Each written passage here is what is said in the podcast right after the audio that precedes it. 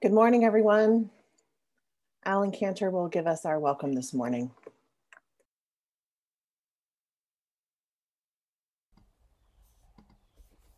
Good morning. I'm Alan Cantor, a worship associate and member of this, the Unitarian Universalist Area Church at First Parish in Sherborn.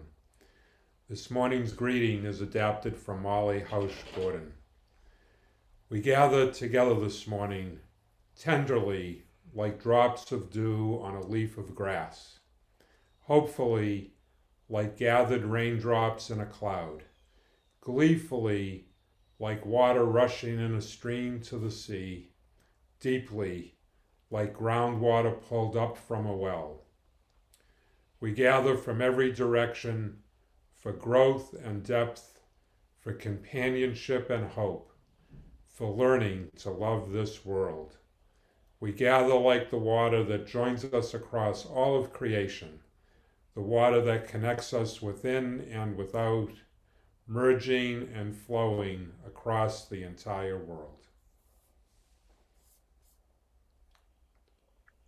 Well, I don't know. Where is it?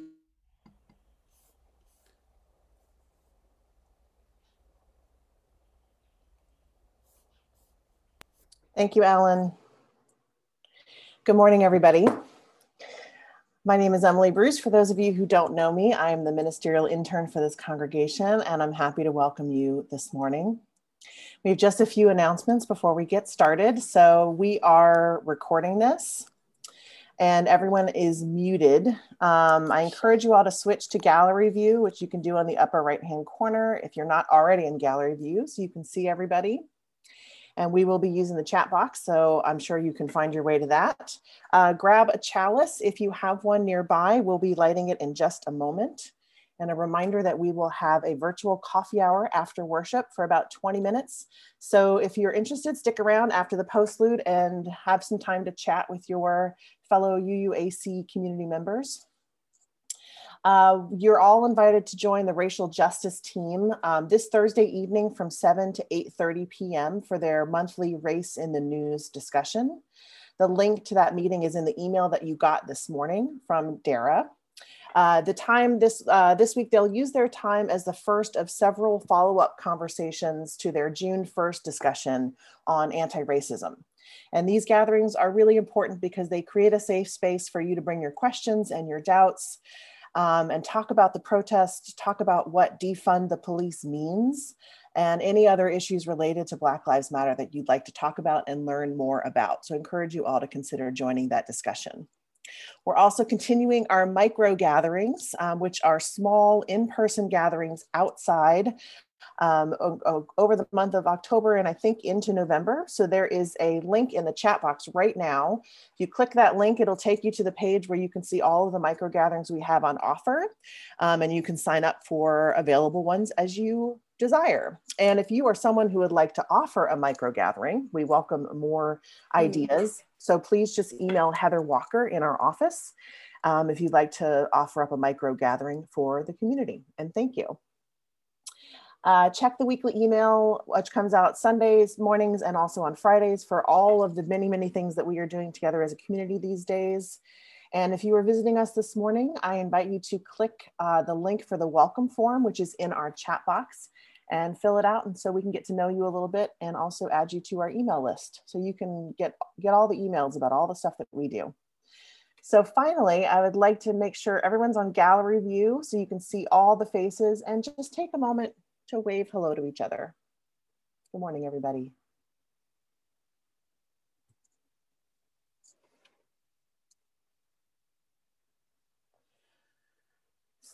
We also have one more quick announcement. Oh, no, we don't.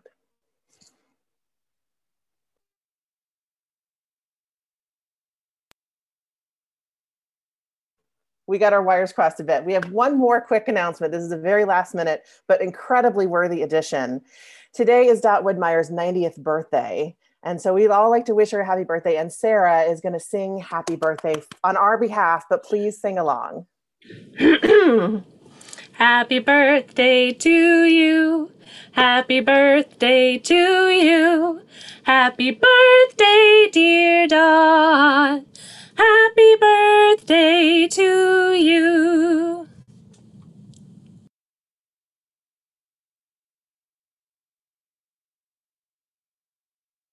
For the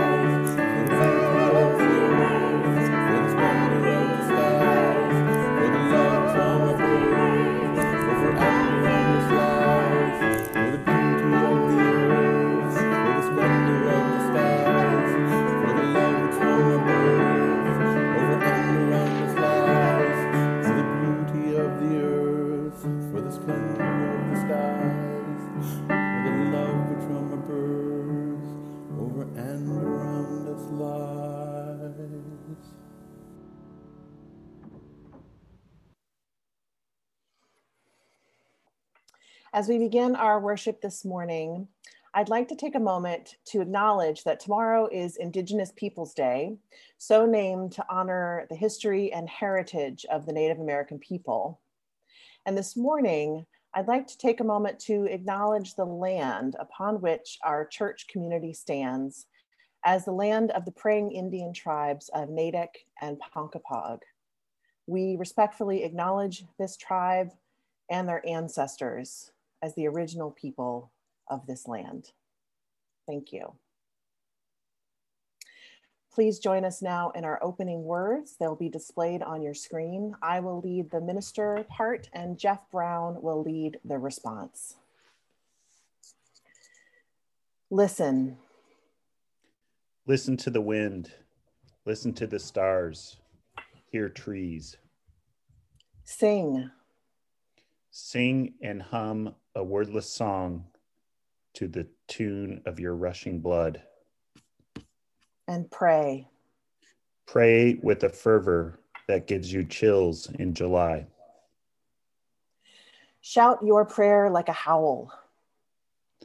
Howl till the sound of your soul touches clouds.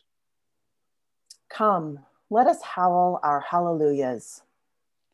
Come, let us pray and sing and celebrate. Come, Come, let, us worship together. together. Please join us for our first hymn, All Creatures of the Earth and Sky. The lyrics will be pasted into the chat box. We hope you will sing along.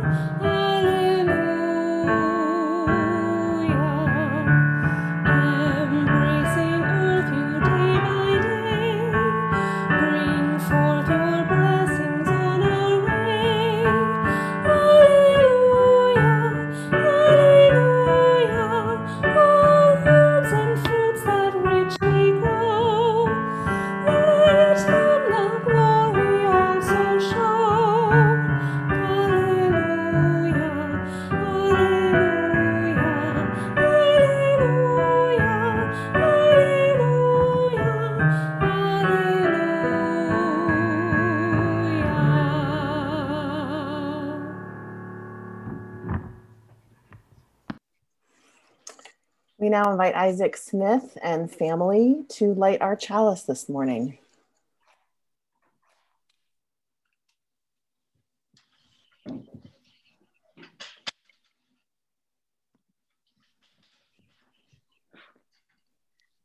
Love is the spirit of this church, and service is law. This is our great covenant to dwell together in peace, to seek truth and love, and to help one another.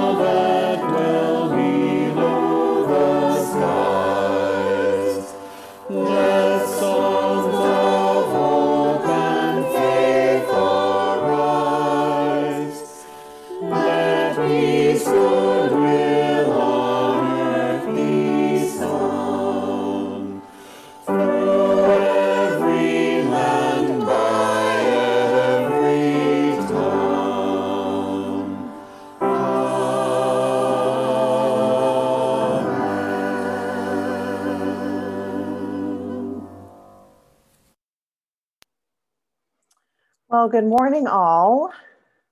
It is time for our Wonder Box. So I'd like to invite all the kids to come up to the screen, those young and young of heart. All right. So today in our Wonder Box, we are going to talk about land, specifically the land that we live on and the people that were here before us. Now, why is this important? I'm not going to ask you to answer that on the spot, but I will tell you what I think. I think it's important to know about the history of where you live, the, the history of who was there before you, and the story of the land that you call home.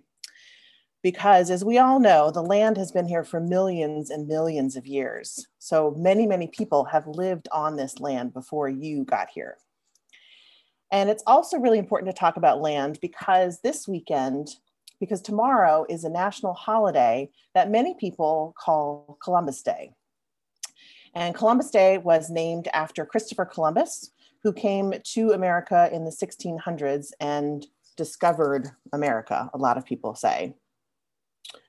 But a lot of other people, and I'm one of these people, and there are likely many of you here as well, now call Columbus Day Indigenous Peoples Day. And we do that because we want to honor all of the Native Americans that were already here on this land before Columbus showed up. And also were already here before the rest of the European colonizers showed up. So, I, and I'm going to ask you to pretend that I'm pulling this out of the Wonder Box because I don't actually have the Wonder Box here. It's at Reverend Heather's house, but I'm going to show you guys something. Give me one second to share my screen. All right, it's a map. So I'm going to leave this up for a few minutes while I talk. So this is a map showing Native American tribal land in this area before the arrival of the Europeans.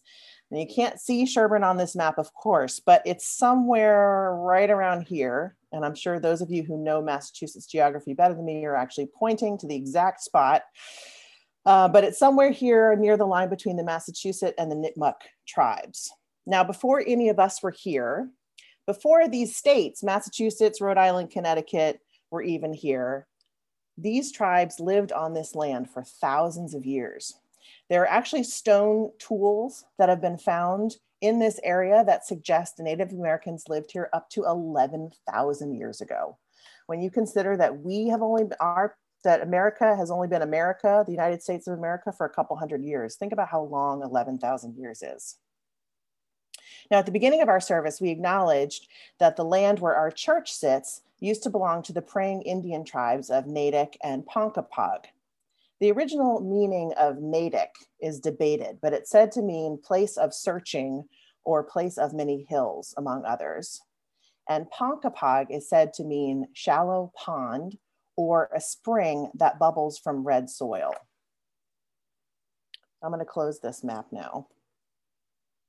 So the praying Indians are called praying Indians because they converted to Christianity. Uh, they were befriended by a British minister named John Eliot, who learned their language and then worked with them to translate the Bible into their language so that they could read it. In fact, there's a page of that Bible framed and hanging in the Cooney room at church. So if we were all at church right now, that I probably would have pulled that out of the Wonder Box. Um, there's a lot more to learn about the praying Indians than we can do right now, but it's important to know that their descendants are still present in this area today, working to preserve their culture. In fact, they hold Native worship services every Saturday at the Eliot Church in Natick. And the Eliot Church, of course, is named after John Eliot, the British preacher who befriended them. And tomorrow, many people will celebrate Indigenous Peoples Day as a way to honor Native Americans and their ancestors who belonged to this land before any of us got here. So this is also a day to remember that those of us who are descendants of those European colonizers, I'm one of those descendants, have to reckon with their oppression of the native people. It's a really tragic history. And we as Unitarian Universalists believe that while we can't undo that history, we can and should do our best to learn from it and honor the lives and cultures that were lost. As I said at the beginning, it's really important to know the history of the land. So as we close our Wonder Box, I wanna give you all a question to think about and talk about with your family. What's the history of your land? Where you live now, can you find out anything about who was there before you were? I encourage you to maybe call your grandparents or another family elder who might be able to tell you stories about your land and maybe even other lands that your ancestors belong to. Because as we've learned, all land carries the stories of the people who were there before us. So that's your assignment for the week. I hope you will consider it. And thank you for listening to our Wonder Box. If you, if the kids now need to go wiggle or move on to something else, that's that's okay with us. Uh, we're going to move on to the next part of our service, which is our testimony.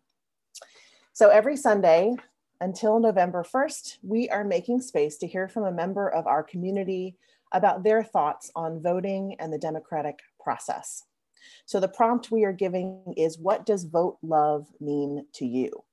And this morning, we are grateful and excited to have Barb Werby tell us what vote love means for her. Thank you, Barb, for your testimony. Good morning, everybody. Vote Love boils down my political values into one sentiment, which is to quite simply vote for candidates and policies that will respect all people and our planet. Imagine if the guiding principle for governing were not money or power, but love. Imagine how differently our government would be run, how different all our lives would be. Close your eyes and imagine. I imagine we would have policies and laws that value safety for citizens, equal access to basic healthcare, policies that make sure no one is without access to food and basic housing, that ensure equal access to quality education, that make sure our law enforcement systems are not biased toward punishing poverty, jailing, and even killing people of color while simultaneously biased toward protecting those of us who are whitest and wealthiest. Yes, we all have a right to our individual beliefs, religious or otherwise. But if the guiding principles were love and respect for all people and planet, this shouldn't be that hard. I used to not pay attention to politics. It was a privilege of living a comfortable life, of never giving thought to how some laws and policies might benefit me and others like me and not people different than me. On the other side of the coin, I also never considered how some laws and policies might be harming me. I was comfortable enough not to care either way. In 2016, I was taken by surprise. At that time, I had spent the past decade waking up to systemic racism, my role as a beneficiary of it, reflecting on and attempting to extinguish racist beliefs and behaviors out of myself. When I saw that Americans were capable of electing a person like Donald Trump, someone who so obviously espoused racist and misogynistic beliefs, and would indeed use them to change policy and laws so that our government would become even more biased than it already was, the process inside me moved from theoretical to practical. I became galvanized in my internal work to move it to an external capacity and become an activist. I became interested in the ins and outs of our government and the effect of my votes, all of them. I learned about the role of the president in appointing judges, not just Supreme Court judges, but in the lower courts as well. I learned that court decisions set legal precedents, which could have a ripple effect of either establishing more equality or upholding an oppressive status quo. I learned about the role of district attorneys and whether police officers get prosecuted and which arrested people get charged with crimes. They have immense power to, again, challenge a racist legal system or keep it intact. I began to understand the negative impact of not researching down ballot candidates and simply voting down the party line. I'm learning that there are those members of the Democratic Party who would be content to keep money and power as the guiding principles of government. And there are those who understand and are willing to dismantle systems of white supremacy. Not all Democrats are the same. I learned that environmentally damaging policies disproportionately impact communities of color and poverty, and that people in power often deem change only worthy when they see it on their front doorsteps. And science tells us that it is. But profits are powerful. We need candidates that will recognize if we do not pass swift and effective policies to reverse climate change, we will all suffer. I also understand my power as a citizen in signing petitions to bring legislation to the table that would move the, the needle toward equality. Petitions are the voices of the people. I understand my buying power is also voting power because it is the ability to boycott companies who support candidates and policies that don't equate to love and respect for all people, who engage in unethical employee treatment and harmful environmental practices. I can instead choose to support companies who center people of color, women of all races, who donate profits to organizations I care about, treat employees ethically, and engage in sustainable environmental practices. I realize that donating directly to candidates and organizations is a worthy and necessary use of my money and another way of voting. That hoarding my hard earned money for my family alone is short sighted because we are all connected. I cannot change the fact that white privilege, among other unearned privileges, have helped me accumulate the wealth I have today. But I can choose to use some of that wealth to contribute to candidates that will create a better world. It is well worth the investment. Vote Love is for me a perfect application of our UU principles into activism. My daughter Alicia recently said to me, The world has a lot of problems. She's been listening. We don't hide these realities from her or her sister Haley. Part of what helps me respond to her is to tell her that yes, the world does have a lot of problems. And here's what we're doing about it. My commitment to vote love is my commitment to my children and yours. Let's help create a world that we all want to live in. Thank you.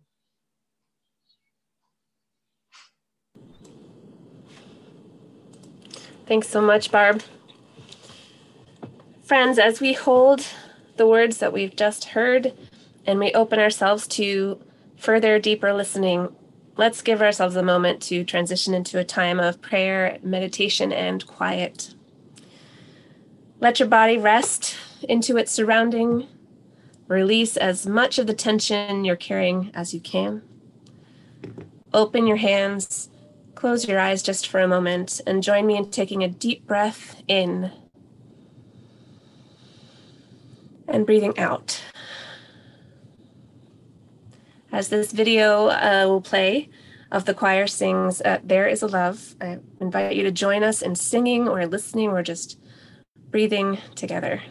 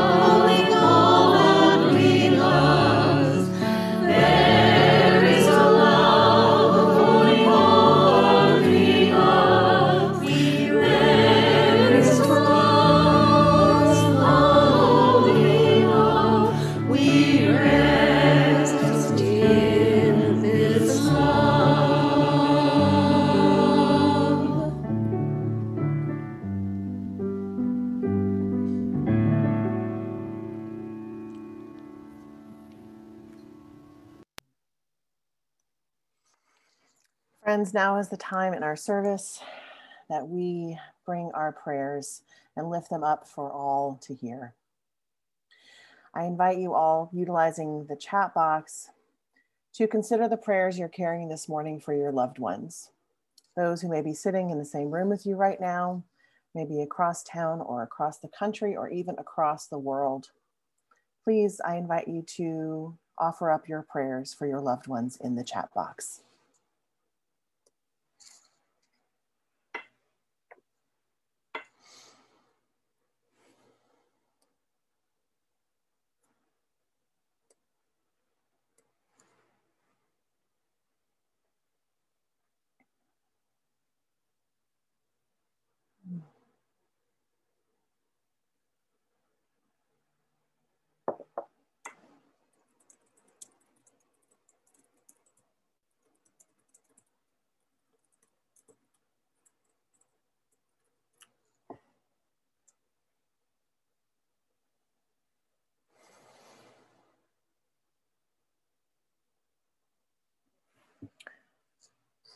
For all of these prayers and those that remain unspoken, we light a candle.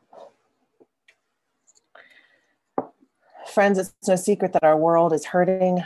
There's a lot going on out there and a lot of people in pain and in need. So I invite you now to offer up the prayers on your heart for our world in the chat box.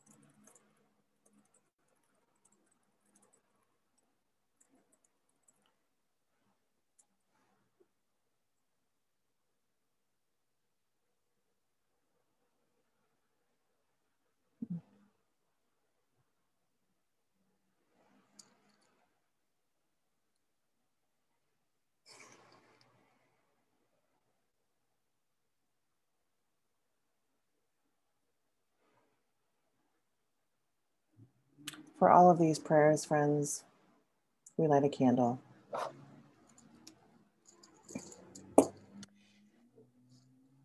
And finally,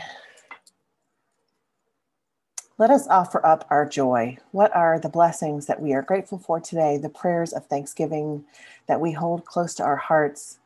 I invite you to enter those prayers in the chat box.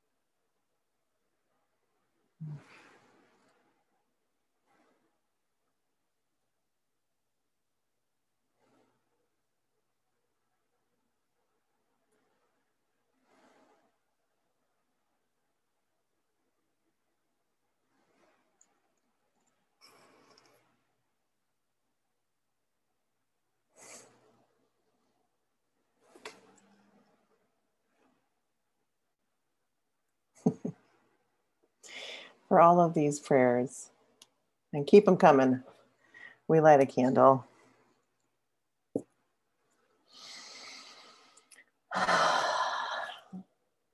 Friends, will you please join me in prayer? Spirit of life and love, in a world full of turmoil this morning, we pray for peace on this day, which is National Coming Out Day, may we remember the lives of our LGBTQ siblings who still experience discrimination, hatred, and violence.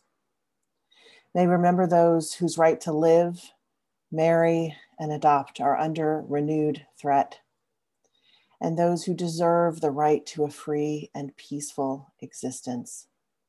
May we remember the inherent worth and dignity of their lives this morning. In a divisive and antagonistic election season, we pray for resilience now and in the days to come. In a pandemic which still holds our earth very much in its grip, we pray for the safety and health of all bodies. In an unprecedented time of racial reckoning in our country, we pray that this painful moment may provide opportunity for a long fought for and revolutionary change. And in this virtual world that we all now inhabit at work, at school, and at church, we pray for patience and compassion for ourselves and others. As we lift up all of these prayers this morning, both spoken and unspoken, may we know that we cannot do everything, but we can do something. May we know the power of a smile and quick word of support. May we know that we are each of us blessed and holy, and may we seek to help others find the holiness in themselves. In the name of the great love that surpasses all understanding, we pray. Amen. Let us now be still together.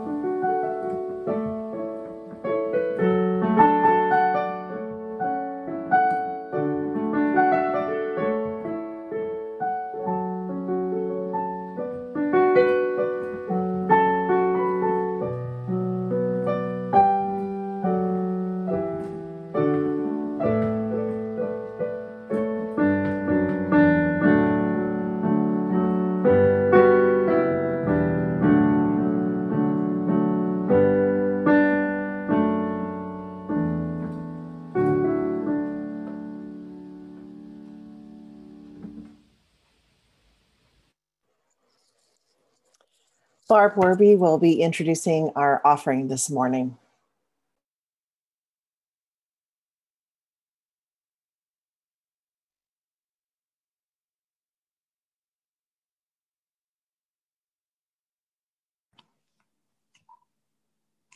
Good morning. I'm so excited to have a few minutes to tell you about Out Metro West, a wonderful organization whose mission is to build community for LGBTQ plus youth. Out Metro West began running its youth programs in 2011 and became an independent nonprofit organization in 2014.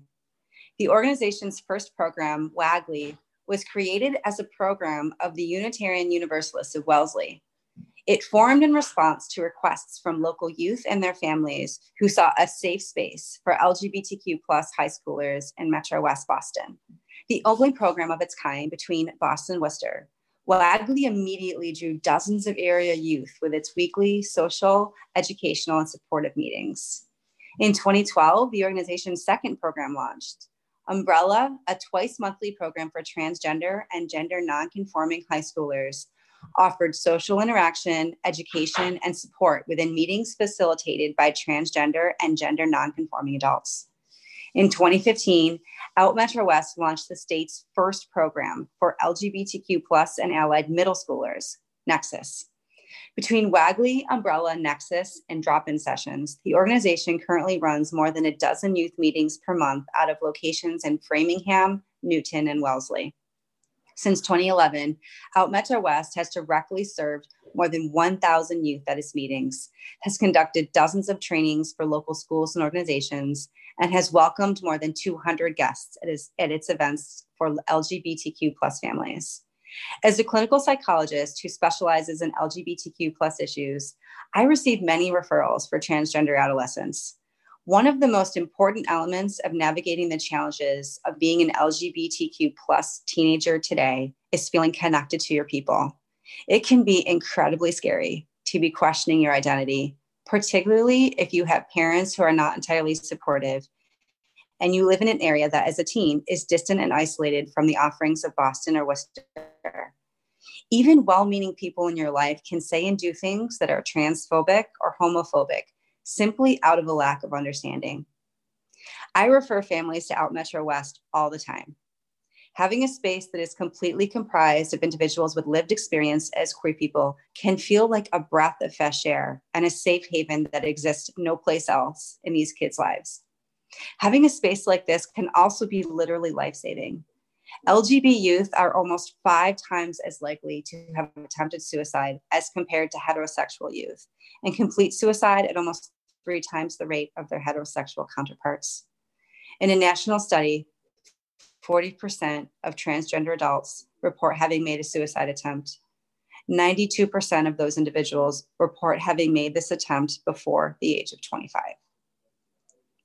Recent research by the Trevor Project shows that LGBTQ plus youth with at least one accepting adult were 40% less likely to make a suicide attempt.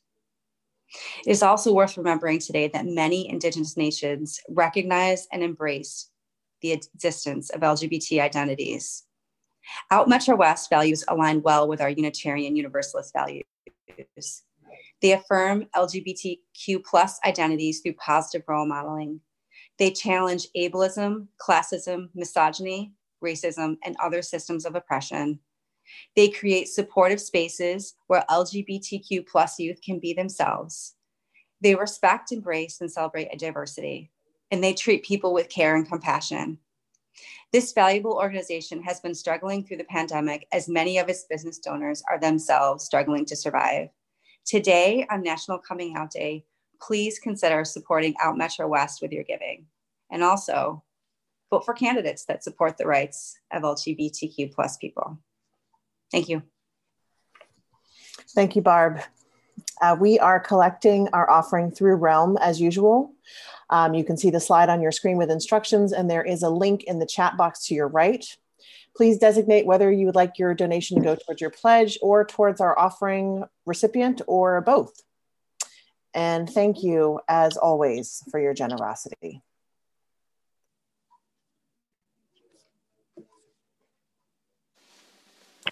The earth, she speaks to me.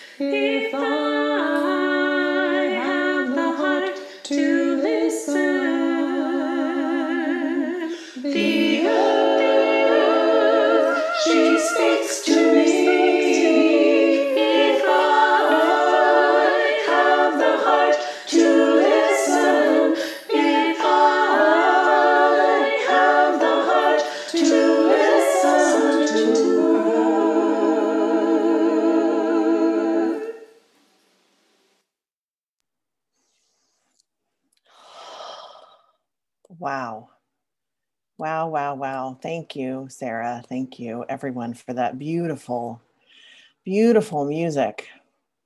I don't even feel like I need to preach. I think we just heard our sermon today, but I will offer our message. Thank you. So, I'd like to start actually with a brief meditation. So, as you hear the remnants of that beautiful music ringing in your ears, I invite you all to close your eyes just for a moment and take a deep breath in and out. I want to invite you to imagine our gathering here not as a bunch of screens, but as a sacred circle of trees. Yes, I am asking you all to imagine us right now in this moment as trees. We are rooted deeply in the center of an ancient forest. Our branches reach out toward each other as water and nutrients flow through our intertwined roots. It is autumn, so some of our leaves are turning red, orange, and golden yellow as they slowly drift from our branches to the ground. Feel the sunshine and the breeze ever so softly swaying our branches. As you visualize all of us as trees in this moment, take another breath in and out, and breathe in the deep peace of the forest. This is the life of a tree when it is rooted in its community of belonging. Thank you. You may open your eyes. So, when I was a child, I thought trees were magical. I grew up in Louisiana, as many of you know, a place full of ancient mossy oak trees that I love to climb and cypress trees with their knees, which are actually part of their root system, but they're called knees, sticking up out of the river water. And I remember as a kid when we would take boat rides on the river near our house, I would reach like far out over the boat trying to touch the knees as we floated by. I also remember my grandmother teaching me once that the reason the stands of pine trees behind our house grew so close together was so that the trees could protect each other and hold each other up during heavy storms, like hurricanes. And I was amazed that such seemingly inanimate things actually knew how to take care of each other. But there is scientific proof that healthy trees share water and nutrients through their root systems with sicker trees. It's true. A tree family will keep a dead stump alive, sometimes literally for over a hundred years. You can imagine that in order for a new tree to eventually grow from it. And trees don't just protect each other, actually. In many forests, the branches of the trees stop growing outward as they approach each other so that they can leave room for sunlight to filter down to the plants on the forest floor. There's also evidence that trees can warn other plants in their environment about pestilent bugs and other diseases. They send out warning signals by emitting gases from their leaves into the air, or sometimes they push chemical and electrical signals through their roots. This is all true. I'm not making it up, I promise. So, in all of these amazing ways of supporting each other and the environment, I have come to believe that trees can teach us a lot about belonging. Through these examples that I've just given you, and many others, because there are so many other examples, trees show us that we are at our best when we know our belonging to and responsibility for each other. In fact, our very survival and theirs depends on our understanding of that truth. Now, the legions of harm that we humans have committed against nature and each other is well documented. We have bulldozed billions of acres of forest across the globe to feed our voracious consumption practices. And in a very similar way, imperial colonialism has decimated countless indigenous cultures, traditions, and people to serve a destructive and centuries long progress narrative.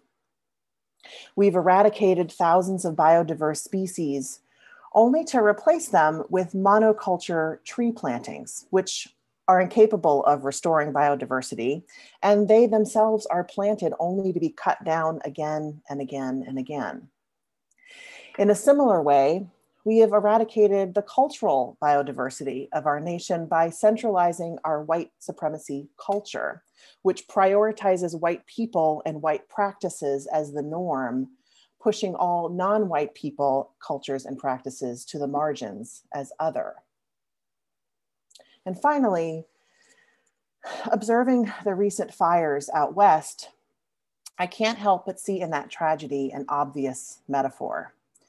As trees explode into matchsticks, our connections to each other and the planet also seem to be set further ablaze, burning a path through our interconnected web of existence and seeming to scorch our hopes for a world of justice and peace.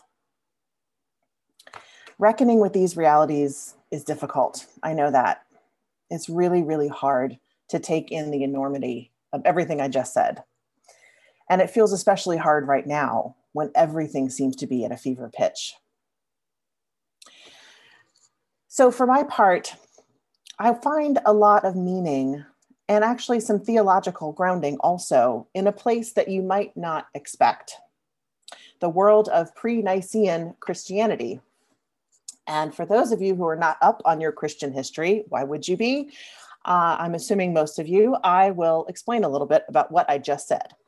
So, the Council of Nicaea happened in the year 325 AD, and it formalized for the first time the central doctrine of Christianity as a faith, where Jesus was d- divine, sent from God to earth, and was sacrificed to save us all from our sins. If you've ever been to a church service where they recited the Nicene Creed, that creed came out of the Council of Nicaea. So, in many ways, the purpose of this council was to aid the Emperor Constantine in establishing a state religion that would support his efforts of domination and empire across the globe. There's an old saying that Constantine didn't convert to Christianity so much as Christianity converted to Constantine. So, before that council, before Constantine, before any of that happened, the early Christians in the first, second, and third centuries practiced a very, very different kind of Christianity. Their central tenet was not the Son of God suffering and dying for our sins, but paradise on earth. Paradise on earth was the central core of their faith. Jesus' presence in the world was not as an image of torture and sacrificial death, but as a source of wisdom and love and eternal life.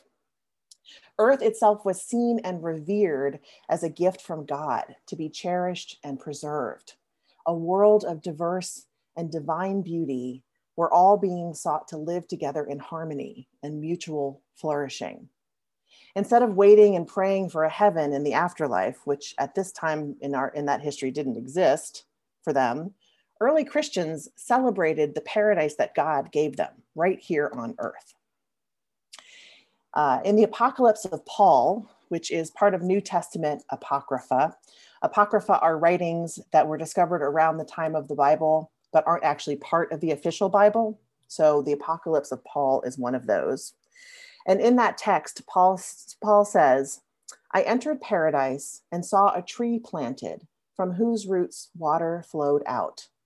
And the Spirit of God rested on that tree and said, From the beginning, before the heavens and earth appeared, the Spirit has been resting upon this tree. So, why this has meaning for me is because the way I see it, trees and the rest of the natural world are still trying to live in that paradise. They have survived hundreds of millions of years and five mass species extinctions. And they continue to reach for that paradise of interdependent existence that is all of our birthright. And it is our human disavowal of that birthright that threatens them. But nevertheless, trees persist. Speaking of that persistence, the environmental activist and writer Terry Tempest Williams spoke in an interview last month on the regeneration that can happen after forest fires. She talked about the mushrooms that spring from the ash as the ground begins to cool, the pine cone seeds that scatter only in extreme heat, ensuring the next generation of trees. She explains that there are indigenous ways of forest burning that bring back a cacophony of life after a fire and help Earth heal and regenerate itself. In her poem, A Burning Testament, Williams writes We are not the only species that lives and loves and breathes on this planet called Earth. Trees will grow and forests will rise again as living testaments to how one survives change. I will mark my heart with an X made of ash that says, The power to restore life resides here. We can choose to restore life to our interdependent web. I believe very much that this is true. We can choose to reclaim that power to heal and live into it, or we can continue in our attempts to destroy it. Now, friends, I don't think that any of us would ever say that we want to destroy it. Of course not. But our actions matter more than our words. Can we remember the inherent wisdom of belonging that nature has never forgotten? As we seem to teeter ever closer to the edge of annihilation, can we be a part of that great turning away from destruction, away from consumption and greed, and find our own path back to paradise on earth? In this time of brutality, vitriol, and despair, we who know the truth of our interdependent existence with all life on earth need to act in accordance with that truth. Interdependence demands an ethic of belonging. And this ethic of belonging must be rooted in justice and compassion for our fellow beings, both humans and non humans. I think if we let them, trees can actually teach us this ethic of belonging. But to do otherwise is in its own way to disown nature and to disown each other. So, my prayer for us today is that we not forget the birthright of paradise. Let us not forget that sacred grove of belonging that we visualized together at the beginning of this sermon. As earth reckons with grief, greed, and trauma, we too are grappling with a history and a culture that has moved us far from paradise. And yet, in that grappling, may we also know that the power to restore life resides here. May it be so. And amen.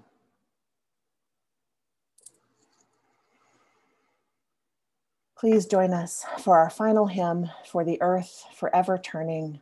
The lyrics will be in the chat box. Thank you.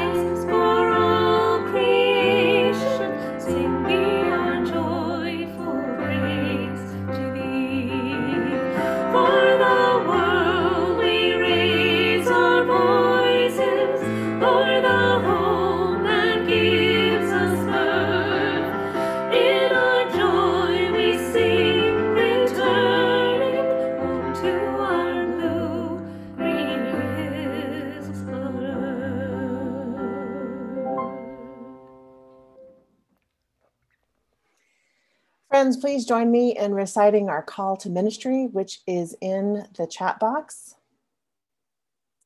We go forth into the world in peace to act with works of love, to affirm each person's dignity, and to cherish the living earth. Friends, as we leave this virtual space today, I offer a blessing on all of our hearts that we may remember our power to restore life, to know our interdependent belonging, and to cherish our paradise here on earth. Amen. We invite you to stay for our virtual coffee hour after the postlude. We will be splitting you into breakout groups. So if you'd like to stay for an informal 20 minutes or so um, with your fellow community members, we encourage it. Thank you all for being here and hope you have a great week.